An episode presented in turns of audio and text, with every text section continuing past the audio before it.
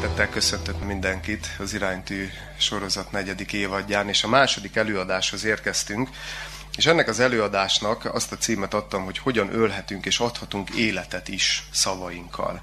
És a verbális bántalmazásról szeretnék néhány gondolatot megosztani, illetve kérdezni és közösen gondolkozni veletek együtt. Hadd kezdjem egy saját történettel, és bizonyára mindannyiunknak, akik itt vannak, megvannak a saját történeteik. Nyilván nem véletlenül jöttetek el erre az alkalomra, és amúgy is a verbális bántalmazás talán a leggyakoribb a bántalmazási formák közül. És én egy, egyet hadd emeljek ki, nyilván ami az én életemet befolyásolt, és amire nagyon élénken emlékszem a mai napig is, ez ilyen 12-13 éves koromban történhetett.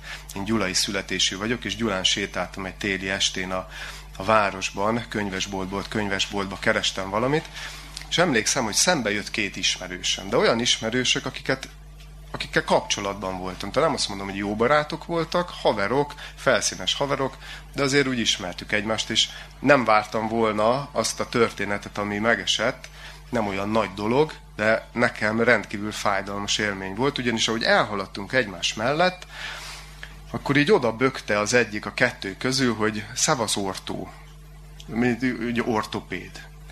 És emlékszem arra az érzésre, mai napig úgy fel tudom eleveníteni azt az érzést, hogy ez, ez olyan volt, mintha így beleszúrtak volna egy konkrét kést a szívembe, és úgy jól megforgatták volna, mert egy nem számítottam rá, Kettő, nem az volt a reakció, ez is olyan érdekes volt, hogy hát ez butaság, és biztos, hogy ez nem igaz, amit mondott, hanem elkezdtem azon gondolkozni, hogy jé, hogy miért mondhatta ezt? Hát biztos én vagyok. Én, akkor tényleg én, én valami selejtes vagyok, én tényleg valami ortopéd, torszülött lehetek, és rendkívüli módon fájt, és napokig utána, és nem csak napokig, hanem évekkel utána is újra meg újra feljött ez az eset ugye az életembe, és mindig nagyon-nagyon fájdalmas emlék, emlék volt ez.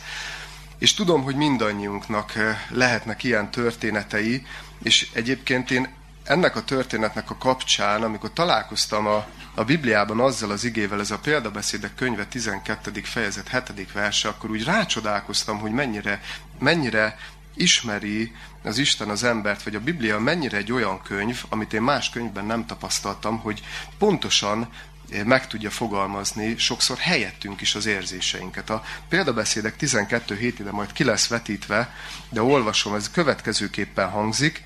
Van olyan, aki beszél hasonlókat a törszúrásokhoz, de a bölcseknek nyelve orvosság. Tehát, itt konkrétan meg van fogalmazva az az emberi tapasztalat és érzés, amit szerintem mindannyian átéltünk, hogy meg tudnak minket úgy bántani, hogy azt valóban úgy éljük meg, mint hogyha bele, belénk vágnák a nagykést. Nyilván nem fizikailag történik, de a fájdalom és a tapasztalat szintjén talán még rosszabb is egyébként. De hogy ne csak én fogalmazzam meg ezt, megfogalmazta ezt sokkal szebben és cizelláltabban Pilinszki János egy hasonló tapasztalatában, és ezt szeretném röviden felolvasni. Ebből a könyvből a Győzelem című könyv, ezt többször ajánlottam már, megvásárolható majd az előadás után, akit érdekel. Győzelem az indulatosságon, büszkeségen, lustaságon, egy csomó olyan szokáson, amivel esetleg küzdünk, és ebben a 83. oldalon van egy rövid történet, ami nagyon érzékletesen bemutatja, milyen az, amikor verbálisan, szóban bántalmaznak minket. Így írja Pilinszki. Megbántottak. Hihetetlen a sértés, és hihetetlen a sértő arca. Mintha nagy időveg mögül sértegetne. Akár egy természeti katasztrófa, akkorára nőnek vonásai. Úgy is bámulok rá, elképedve és megsemmisülve, s már nem is értem, amit mond, csak a szavai mögött tomboló indulatot látom, személynek viharát, vonásainak hegyomlását. Szemei, mint a viharostó tükre, mikor szél és eső mossa el a víz határát. Mit is remélhetnék ekkora indulattól? S szívem mélyén már nem is azt kérdem szorongva, mit is akarhat tőlem. Sokkal inkább azt, hogy ugyan mit is akarhat velem ez az elemi harag. Tudja-e vajon, kit bánt? Hogy mennyi valódi baj és bánat nyom azt amúgy is? S ő a maga életének milyen távoli titkos sérelmeiért kíván most bosszút állni rajtam, aki nem támadok, és aki nem védekezem. Arcát egész nap nem tudom elfelejteni. Jövök, megyek az utcán, egy ismerőssel beszélgetek a zsúfolt villamoson, indulata szüntelen parásként égeti mellemet. El akarom felejteni, szabadulni akarok tőle, de bántása elkísér mindenhová. Hiába próbálok dolgozni, hiába igyekszem elmerülni egy most megjelent verses kötetbe, haragja átüt a híradó képein, átég a figyelmetlenül olvasott versorokon. Nagyon, nagyon érzékletesen leírja, és igazából csak kérdéseket tesz fel Pilinszki is, mert az az érzés kerít minket hatalmába, meg annyiszor bántalmazásba kerülünk, és megbántanak minket, amit talán a tehetetlenség érzésével tudnánk a legjobban leírni. Nem értjük, hogy miért csinál a másik ilyet. Hát nem bántottuk, nem támadtuk. Akkor miért, miért bánt meg? És rámutat egy-egy pontjára itt Pilinszki is, amikor például ezt mondja, és hogy ő a maga életének milyen távoli, titkos sérelmeiért kíván most bosszút állni rajtam. Tehát ez is lehet egy mögöttes indíték, egy mögöttes szándék, hogy valakinek sérelmei vannak, valakinek fáj, ezt nem tudja feldolgozni, és a másikon vezeti le. Nem is annyira egyébként ezt az előadást nem úgy akarom felépíteni, hogy a mögöttes indítékokról beszélnénk, vagy ezt próbálnánk felszére hozni, mert lényeg a lényeg, megtörténik a verbális bántalmazás sokszor. Inkább csak a témának a jelentőségét szeretném egy kicsit elmélyíteni, illetve rámutatni arra, vagy legalábbis egy-egy lépéssel előrébb kerülni, hogy vajon hogyan juthatunk túl ezen. Hogyan, ha mi is belekerülünk, vagy mi is észreveszünk, hogy mi is bántunk, akkor hogyan tudjuk vajon a nyelvet, a nyelv ajándékát, a beszéd ajándékát jóra használni. Olyan téma, ami különösebben egyébként nem szorul magyarázatra, ezért nem akarom annyira a struktúráját vagy a mechanizmusát elemezgetni, mert elég jól fel van derítve ez a dolog. Tehát sokan tudjuk, sokan ismerjük tapasztalatból, de mégis nagyon fontos erről beszélni, és ennek az egyik oka az az, hogy sokkal, de sokkal nagyobb hatalma van a szavainknak, mint ahogy azt gondolnánk. Ugye az életnek a sodrásában, viharában nem gondoljuk azt, hogy milyen óriási fegyver vagy gyógyír van a kezünkben azzal, hogy egyáltalán beszélni tudunk. Természetesnek vesszük, emberek vagyunk, beszélni tudunk. De hogy ebben mekkora a hatalom rejlik, akár a jóra, akár a rosszra, azzal nem biztos, hogy teljesen tisztában vagyunk. Hadd mondjak el egy nagyon friss történetet. Hétfőn volt egy lelkigondozói beszélgetésem, a főiskolai tanításon kívül gyakorló lelkigondozó is vagyok, és megkeresett egy illető, 40 körüli az illető, és elkezdte mondani a problémáit, és végig egyetlen egy téma körül forgott, hogy ő menekülni akar a múltjától hogy nem tudja elhagyni a múltját, mert kísért a múltja, nem tud kilépni abból a szerepből, amit, amit gyermekkorában ráhelyeztek és elhitettek vele. És elmondta azt a történetet, hogy amikor most felhívja az édesapját, az édesapja úgy veszi fel a telefont, hogy már remegve veszem fel, hogy mi bajod lehet, mert veled mindig csak a baj volt. Most egy 40 éves illető nehezen tud ezen túllépni hogy, és most gondoljatok bele, hogy milyen, mert 40 évesen felnőttem, mindegy 20-25 évesen még csak-csak tudunk védekezni valahogy a bántások ellen, de egy gyermek nem tud védekezni. Ez az illető úgy nőtt fel, hogy végig a szülők részéről egyetlen egy üzenetet kapott, hogy veled mindig csak a baj van. Te nem lehetsz jó, te mindig csak rosszat csinálsz, már megint nekem kell helyrehozni azt, amit te elrontottál, és miért olyan káros ez? Most, hogy ez mennyire agresszív, vagy mennyire ravasz és finom érzelmi zsarolás formájában, vagy manipuláció formájában történik meg, azt esete válogatja.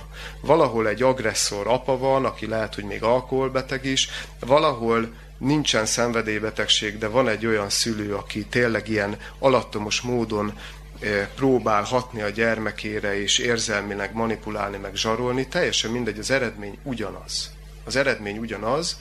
Az eredmény az, hogy egy olyan hitvilággal nő fel az ember, ami nem valós.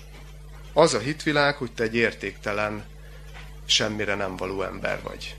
És ebből a hit, ez a hitvilág, ez a magunkra alkotott belső kép, ez olyan brutálisan erős tud lenni, hogy még 40 évesen is ettől szenvedünk. És persze, hogy menekülni akar a múltjától ez az illető, aki megkeresett.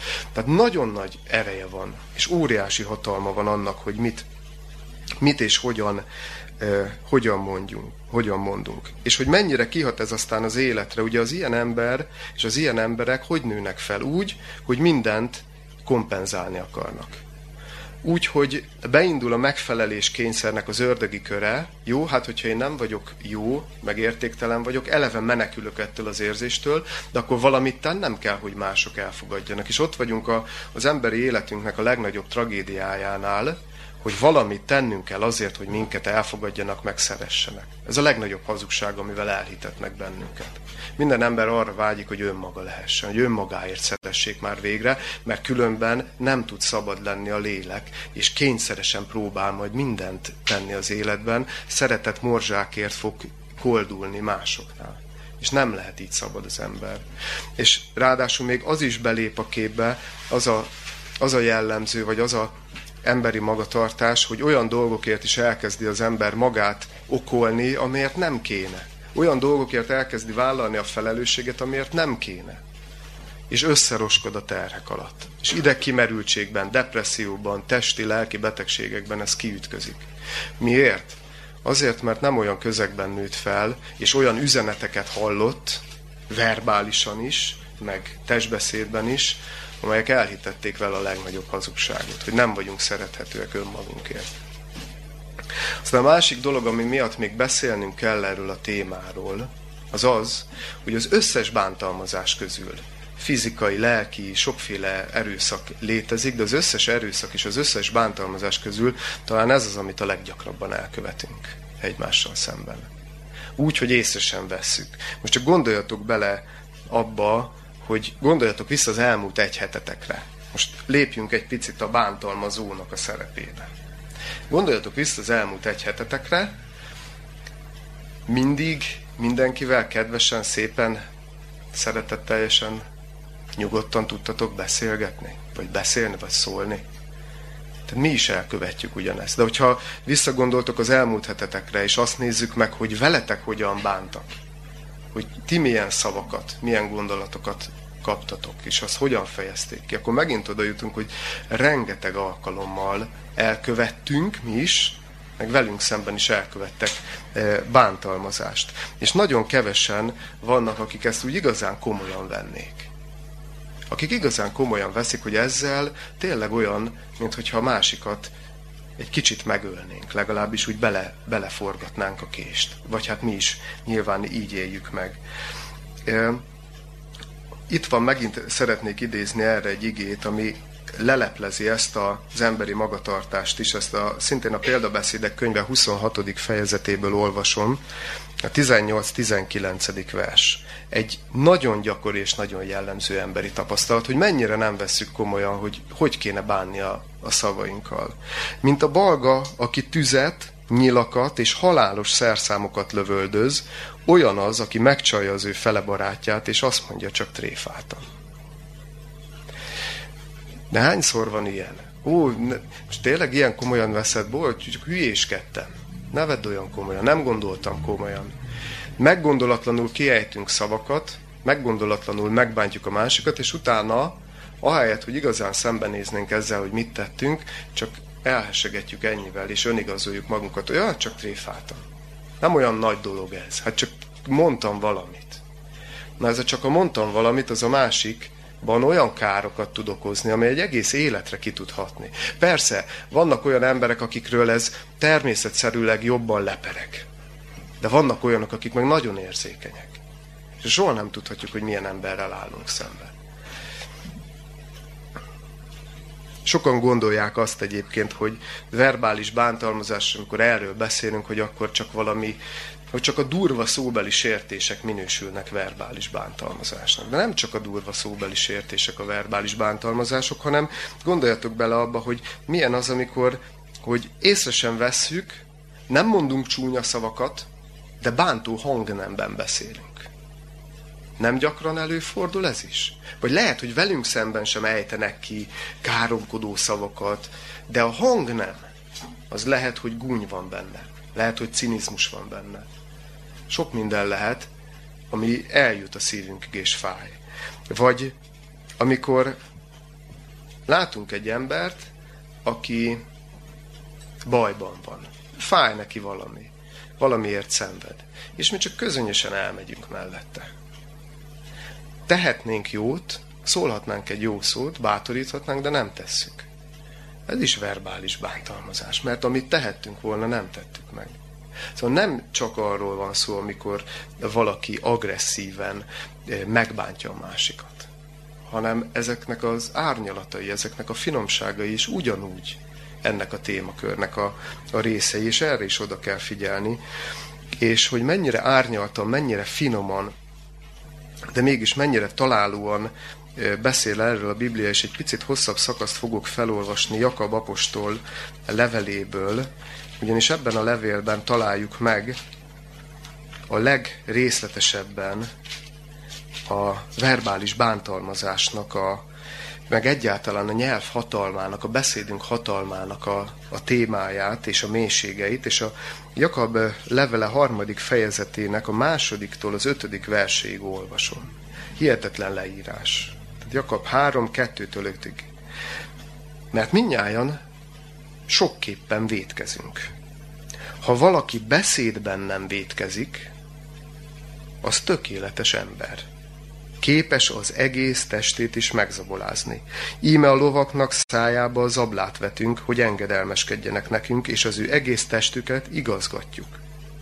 Íme a hajók is, noha mi nagyok és erős szelektől hajtatnak, mindazáltal igen kis kormánytól odafordítatnak, ahova a kormányos szándéka akarja. Ezenképpen a nyelv is kicsintag, és nagy dolgokkal hányja magát. Íme csekély tűz, mi nagy erdőt felgyújt. Egy picit a mélyére megyünk ennek a résznek. Az első dolog, amit kiemelnék, és kérdésként tenném fel nektek. Mert van itt egy nagyon komoly kijelentés rögtön az igének az elején. Azt mondja, hogy aki beszédben nem vétkezik, tehát hogy aki a beszédével jól bánik, azt a, azt a másik embernek a javára használja, a másik ember épülésére, az azt mondja, hogy tökéletes ember. Miért mondhatjuk, és miért érthetünk, ha egyetértünk ezzel a kijelentéssel, miért mondhatjuk, hogy aki a beszédében tökéletes, és jól tudja használni, hogy az, az tökéletes ember. Tényleg kíváncsi vagyok a véleményetekre. Miért?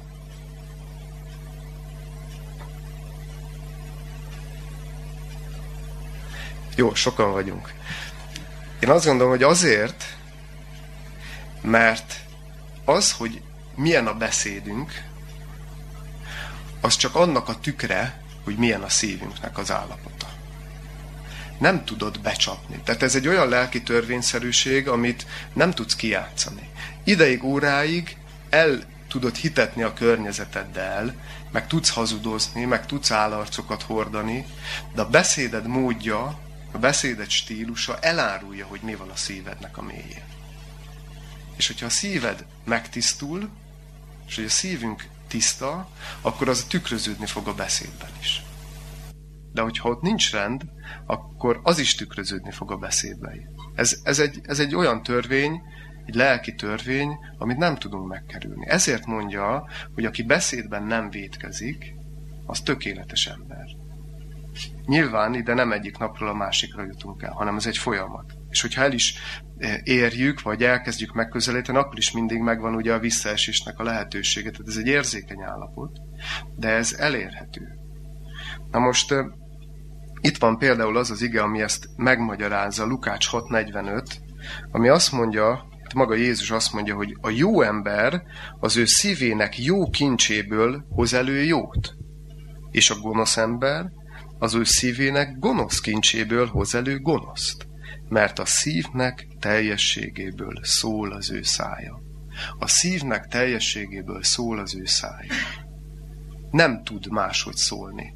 A száj csak úgy, amilyen a szívünk. Azaz a belső lelki világunk, érzésünk, gondolatunk, lelkismeretünk, mindent beleértve.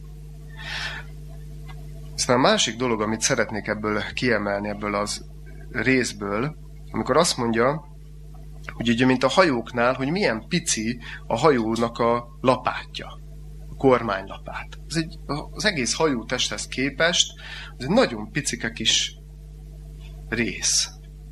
És mégis az egész hajót az a picike kis kormánylapát irányoz, hogyha jobbra fordítod, arra fog menni, balra fordítod, arra fog menni. Most ugyanilyen a nyelv, az milyen kicsi szervünk. Picike, az egész testünkhöz viszonyítva. És mégis, hogy merre halad az életünk, hogy milyenek az emberi viszonyaink és kapcsolataink, az nagy mértékben azon múlik, hogy hogyan használjuk a beszéd képességét. Nem akarok ilyen kliséket durrogtatni, hogy a kommunikáció múlik minden. Ezt tudjátok. Itt van a háttere az egésznek. Azért, mert úgy tudunk viselkedni egymással, amilyen a szívünk. És hogy az a, az a hasonlat is olyan érzékletes, hogy kimész az erdőbe, tüzet raksz, körbeveszed kövekkel, de aztán úgy mész el, hogy nem oltod el. És a szél kifúj belőle egy picike kis parazsat, és hektárnyi erdők égnek le. Na ilyen az, amikor nem megfelelően használjuk a beszédünket. Gondoljatok bele abba, hogy milyen az, amikor valami csip-csup, valami teljesen jelentéktelen dolgon elkezdtek veszekedni a másik emberrel. És a végén vérre menő harc lesz az egészből. Volt már részletek ilyenekben? Mikor valami semmiségen összekaptatok. És még ér, lehet, hogy éreztétek is az elején, hogy nem kéne ebbe belemenni, mert az egész csak arról szól, hogy önérzet. De belementek, és a végén meg olyan civakodás lesz belőle, hogy ha hogy jutottunk ide? Így. Ahogy a szél kifúj egy kis parazsat a, a hamu közül, meg a tűz közül, és fellobbantja az erdőt, úgy fajulnak el az emberi viszonyaink is, hogyha nem figyelünk erre. És van még egy ige, ami még tovább megy ezeknél is.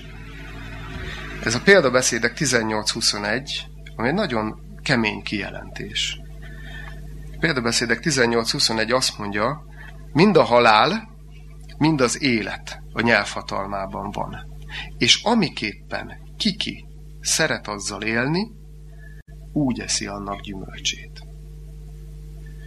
Most ez egy nagyon erős kijelentésnek tűnik, hogy mind az élet, mind a halál a nyelvhatalmában van.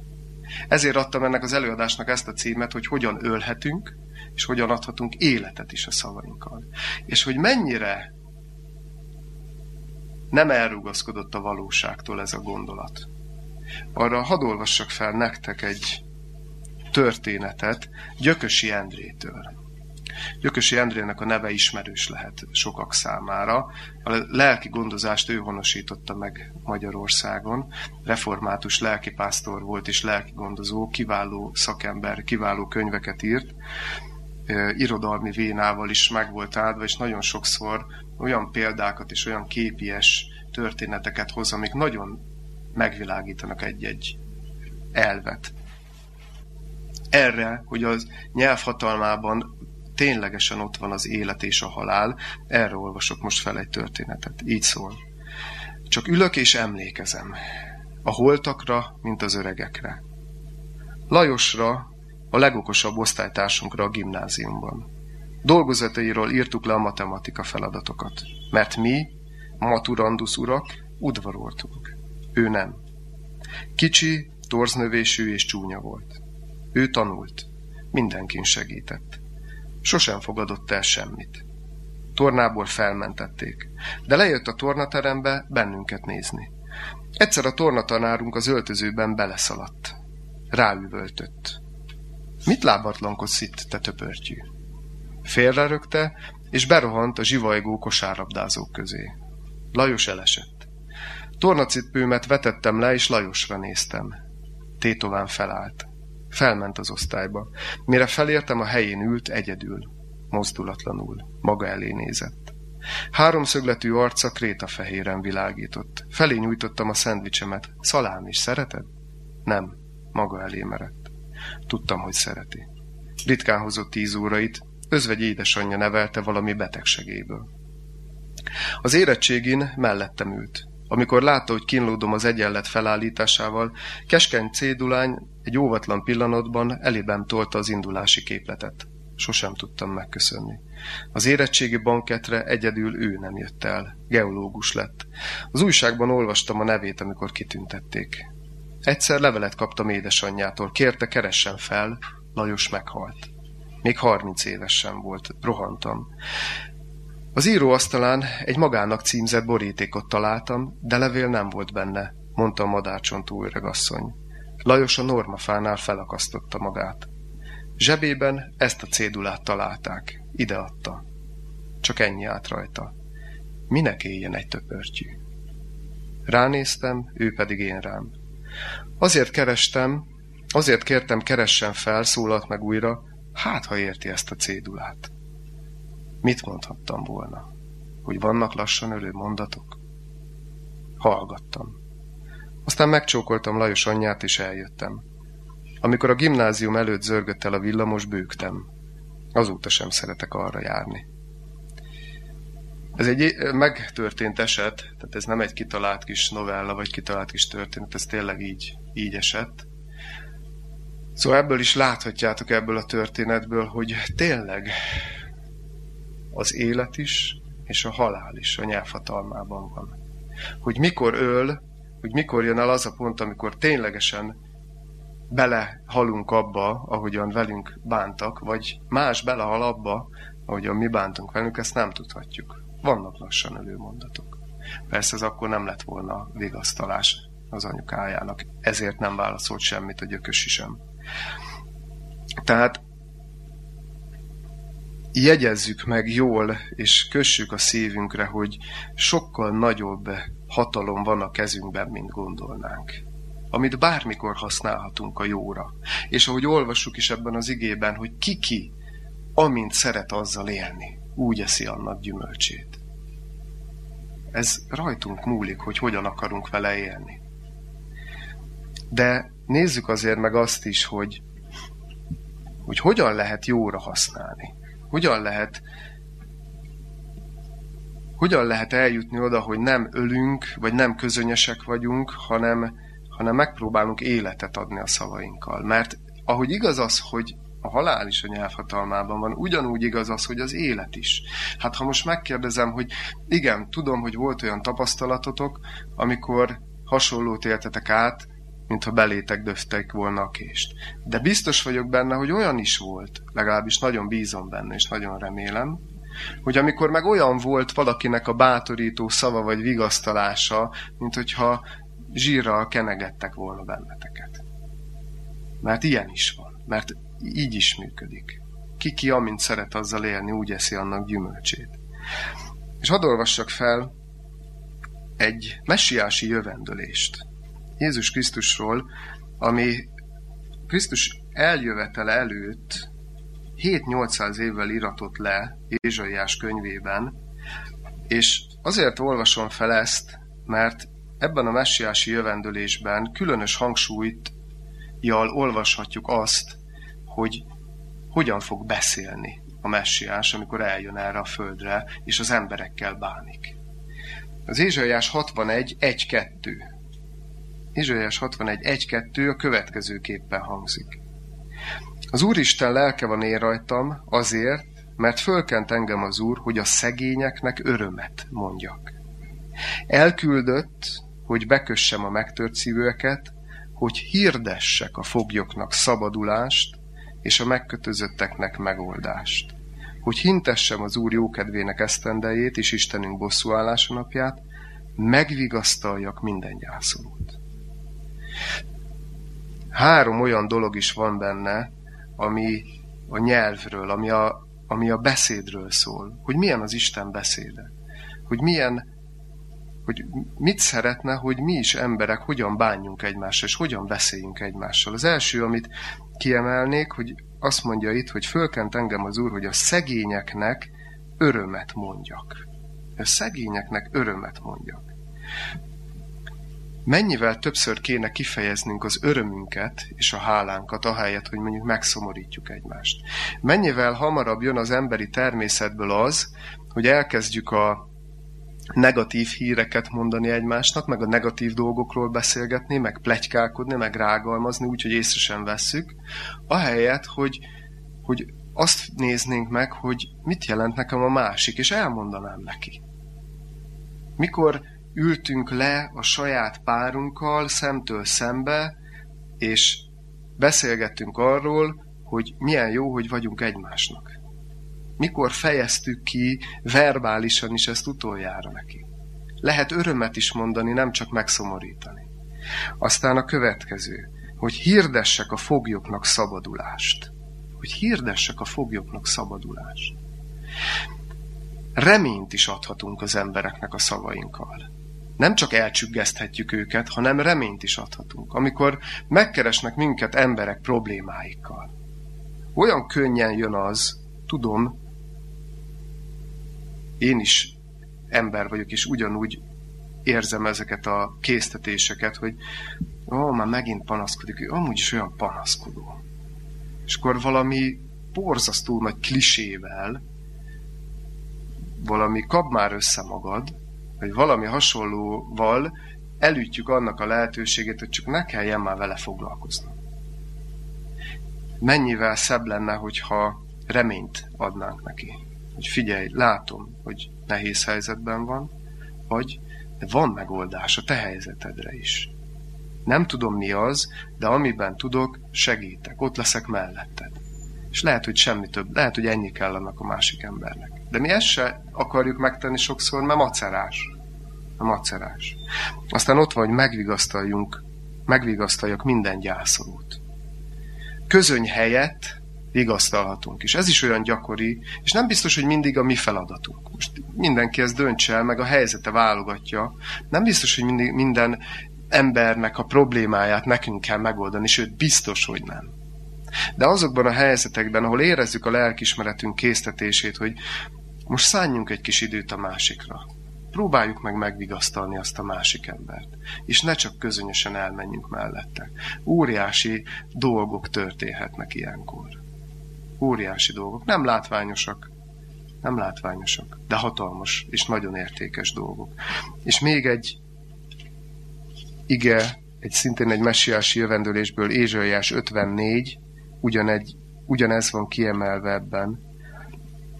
Az Ézsaiás 54 azt mondja, az Úristen bölcs nyelvet adott nekem, hogy tudjam erősíteni a megfáradtat beszéddel fölserkenti, minden reggel fölserkenti fülemet, hogy hallgassak miként a tanítványok. A beszéd az arra való, hogy erősítsük egymást. Tudjuk a megfáradtat valóban erősíteni. Hát mivel mással tudnánk erősíteni egymást? A, az, e, ezen a földön az ember az egyetlen élőlény, aki tud beszélni. Semmelyik másik élőlény nem rendelkezik ezzel a képességgel. Egyedül az ember. És tudjuk a megfáradtat erősíteni beszéddel. Tudunk neki reményt adni, tudjuk vigasztalni. De mi ennek a titka, hogy tudjuk erősíteni a megfáradtat beszéddel? Fölserkenti minden reggel, fölserkenti fülemet, hogy hallgassak. Ahhoz, hogy mi jól tudjunk beszélni, ahhoz, hogy mi jól tudjunk bánni az emberekkel, ahhoz, hogy jók legyenek az emberi kapcsolataink, ahhoz, hogy életet tudjunk adni a szavainkkal, ahhoz előbb nekünk nagyon sokat kell tanulni. Ahhoz előbb, előbb nagyon el kell gondolkozni, és nagyon szembe kell azzal nézni, hogy mi hányadán állunk ezzel. Hogy nem csak a sérelmeinket nézni, hogy velünk hogyan bántak, hanem hogy lehet, hogy én is hasonlóképpen bánok mással. Nagyon fontos, hogy előbb hallgassunk sokat, csöndesedjünk el, és akkor talán meghalljuk, hogy hogyan kellene az emberi viszonyainkat alakítani, és hogyan kellene a beszédünkkel bánni.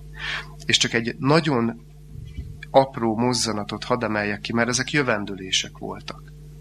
7-800 évvel Jézus első eljövet előtt ezek a jövendőlések szóltak róla többek között, és most nézzük meg egy nagyon apró mozzanatba, hogy ez teljesedette hogy Jézus így beszélt az emberekkel? És a Márk evangéliuma 5. fejezetének 36. versében a történet az, amikor egy zsinagóga főnek, egy zsinagóga vezetőjének meghal a lánya, Jairus lányának a története ez. És oda mennek hozzá a, a többiek, az emberek, mert hozzák a hírt, hogy meghalt a lánya, és ő meg Jézushoz akar mindenképpen jutni, hogy támassza fel, hogy jöjjön már oda, mert hogy a halálán van.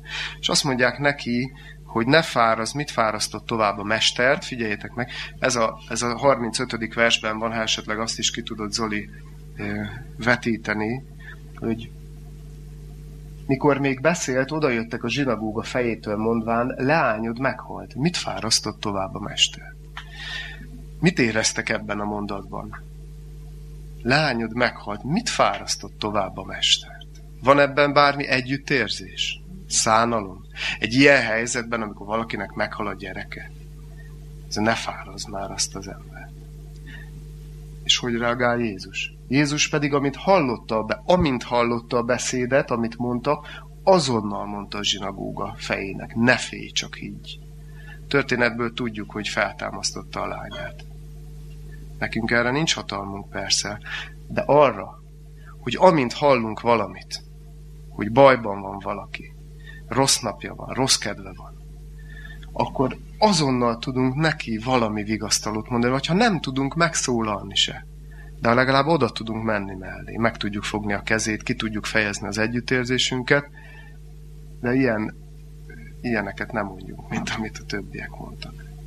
Na, ez csak ezt egy, ez egy ilyen kis felvillanás szerűen rengeteg ilyet lehetne még hozni az evangélium történetekből, hogy a jövendőlés hogyan valósult meg Jézus életében. És, és olyan sokszor vagyunk tényleg így, hogy sokszor nem nagy szavak kellenek. Most itt beszélhetnék nektek a, az asszertív kommunikációról, hogy akkor hogyan is alkalmazzuk ezt.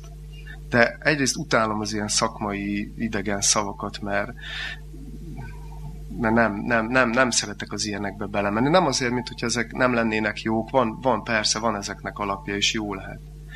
De, de nem erről akartam beszélni, hogy akkor, hogy akkor az asszertív kommunikációban hogyan tudunk egymáshoz közelebb kerülni, mert az megint csak egy módszer lenne hanem inkább úgy a lelkismeretre szeretnék appellálni, hogy érezzük át a jelentőségét ennek, és nézzünk szembe önmagunkkal is, hogy mennyiszer megyünk el közönösen egymás mellett, pedig mennyi minden jó tehetnénk.